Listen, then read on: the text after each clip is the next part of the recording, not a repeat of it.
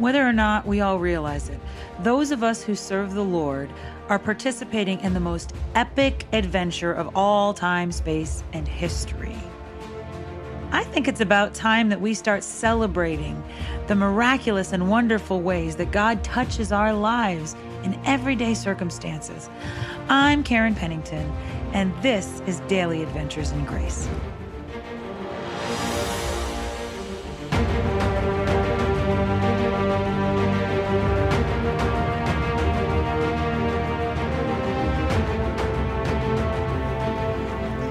Morning, friends. I'm Karen Pennington, and I love a good story. Particularly, I love a good backstory. You know, like that thing where you're really invested in a character and then they tell you where they came from or how they got to be the way they could be. I think I first realized this with the Star Wars trilogy. Now, I like Star Wars. The first Star Wars came out the year I was born, so that tells you how old or how young I am, depending on your frame of reference. But it came out when I was born, and I remember liking it as a child, kind of growing up with it. And then all of a sudden, uh, what about 15, 20 years later, they came out with episode one. You know, they had started episode four, started Luke Skywalker and Darth Vader and all that. And then episode one came out, and the thing that got me really excited was this character of Anakin Skywalker, and that was Darth Vader. And I was like, oh, I get to just, I get to figure it out. How did Darth Vader get so mean? Yeah, how did he get to be that way? And I just, I love the episode one, two, and three. Still are probably my favorite uh, Star Wars episodes because that's like the, how did this happen? How did it get to be? And uh, few years later, I was into a show. Most of you, again, this is how old or how young I am, you'll know. Uh, there was a show called Lost, and uh, it was a huge mystery of a show, but a very biggest part of it was to tell the backstories of how these people got on this island and where they were and who they were. And it was really interesting because once you saw the backstory, sometimes your opinion of the person changed when it was like, so that's why they're doing that. That's how they came to be it was a little different than I thought. There's just something about knowing a person's, you know, history that kind of draws you into, um, just draws you in and makes them more interesting, whether you like them more or like them less. A lot of times you like them more because it's like there's this understanding. And I think of myself and my own friends, and it's like, you know, the more we tell our stories, the more we hear our stories, the more we become compelled and close with one another and the more we realize our own identity and power. So there's just something there's just something in a backstory. It's just good. It's satisfying. And i'm sorry to say i'm looking at this you know the most interesting person in all history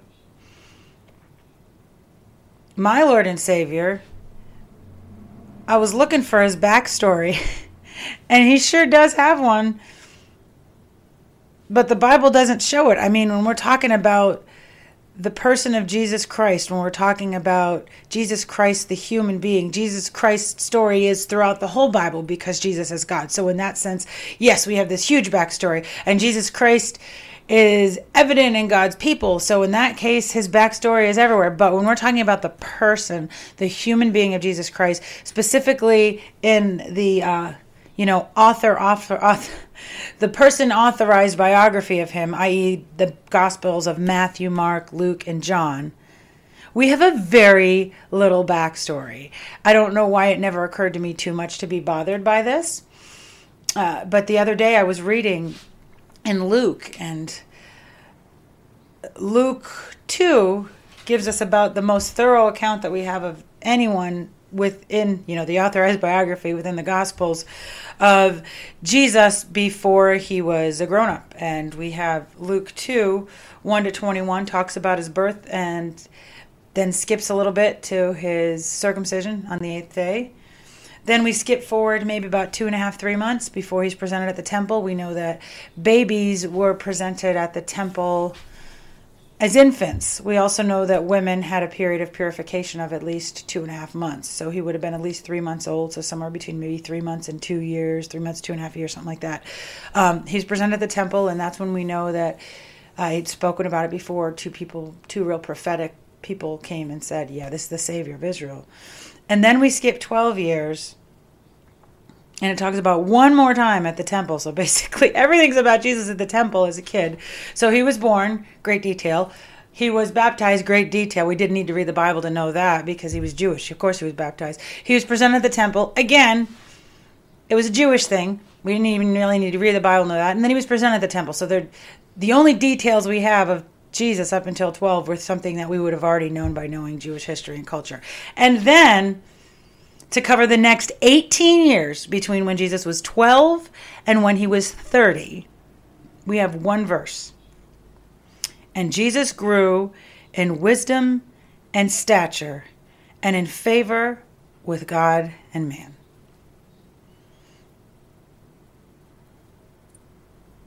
So, less than 15 words to cover 18 years.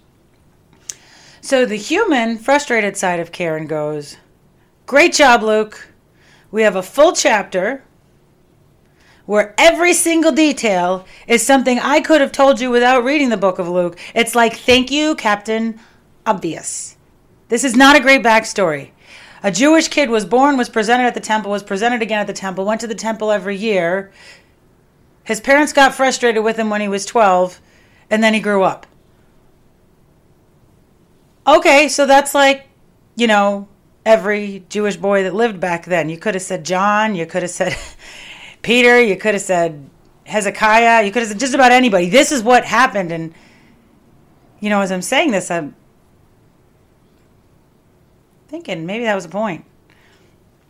Jesus grew up just like any other kid. Jesus got lost like any other kid. Jesus got circumcised and named like every other kid. Jesus had to learn like every other kid.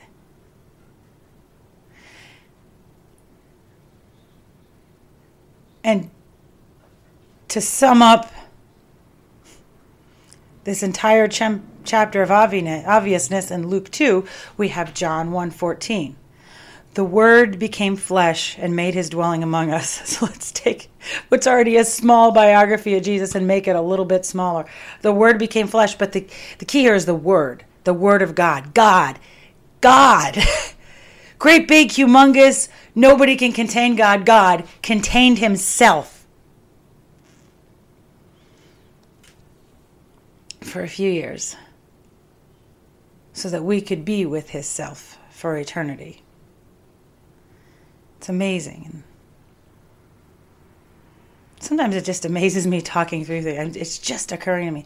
How amazing is that? Jesus became like everyone else. God, who could do anything, who already knew everything, limited himself to show us and to be with us and to love us and to save us.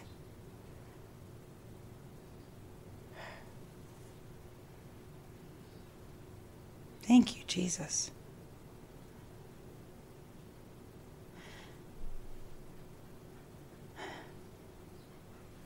You know, I have to be honest, I was I was going somewhere else with this this morning.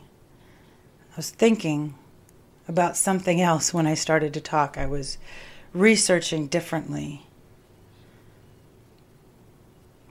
And I had some clever stuff I wanted to say. Some clever questions, clever thoughts. But right now I'm feeling a little dumbfounded, even as I'm exploring this. God, became human. God limited.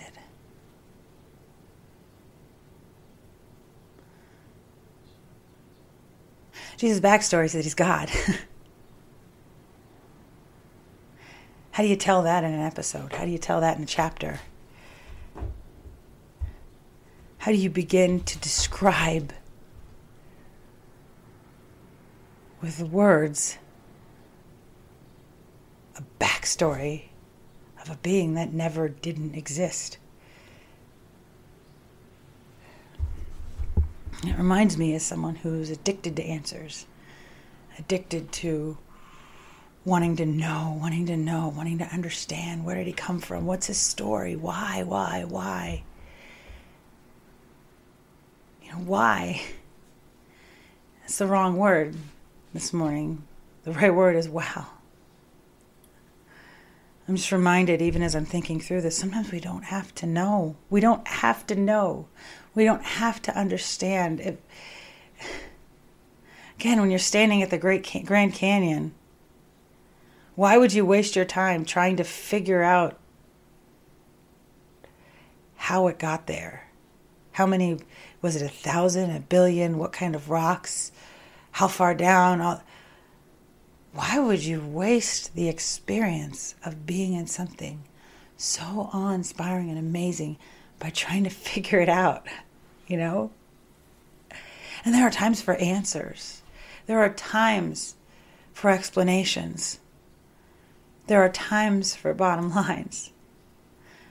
But right in this moment, as I desperately wanted to finish my thought, as I desperately wanted to read you all the other research and good ideas and cross references and word studies that I did preparing to talk about this, I just think I need to say, wow. Jesus. Everything became nothing. So we could have everything. The day after Easter while I'm recording this. We celebrate a lot at Easter. I eat too much at Easter. We have family and friends, and we say, Thank you, Jesus, this one day. Here's a challenge. Why not stand in awe every day? Every day is a miracle. Every day is a chance to celebrate who Jesus is, who God is to us. As I'm saying this, I'm not even sure how much of this makes sense. this wasn't what I planned. But I guess if nothing else today, my challenge, for me first, but to all of us, is to just step back in awe. In our daily preparing of ourselves, in our ways we want to go through the practical steps to obey God, those aren't bad. In our daily Bible study, in our desire to seek, what is this passage about? What is this passage about? How do I solve this problem? How do I raise my kids? How do I eat right? How do I find the money to fix my car? All these little details there, and they're important, but to just take a moment, set them aside, and stand in awe.